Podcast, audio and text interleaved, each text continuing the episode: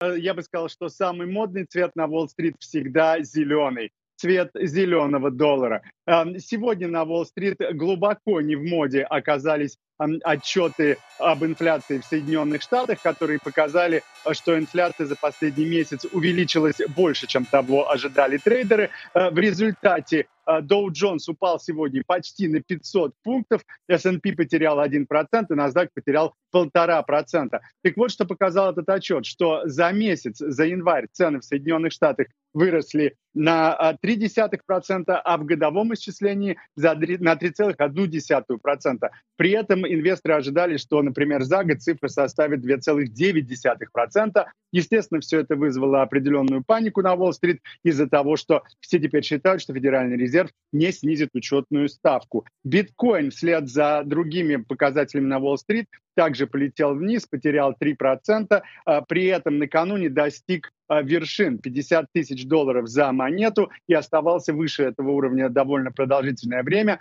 Это самая высокая цена на криптовалюту, начиная с 2021 года. Но, как видим, биткоин очень сильно теперь подвержен а, тому, что происходит на бирже, и также начал сегодня падать. А, акции компании JetBlue подскочили с утра на 15% после того, как инвестор-активист Карл Икон сообщил, что э, приобретает 10% акций компании и сказал, что они глубоко недооценены. За 12 месяцев акции компании JetBlue упали на 27%.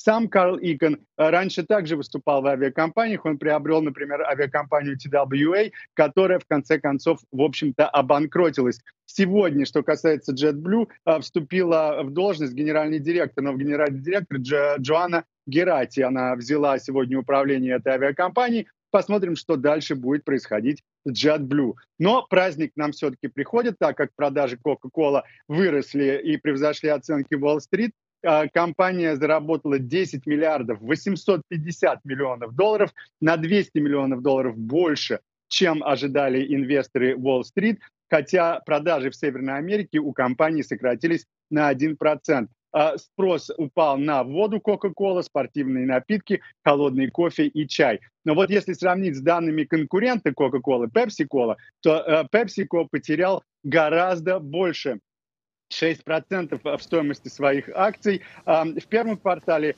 Кок ожидает, что ее выручка упадет на 4% из-за курсов валют. То есть, Роман, я знаю, как вы пристально следите за конкуренцией между Pepsi и Coca. Сейчас Coca-Cola эту борьбу выигрывает.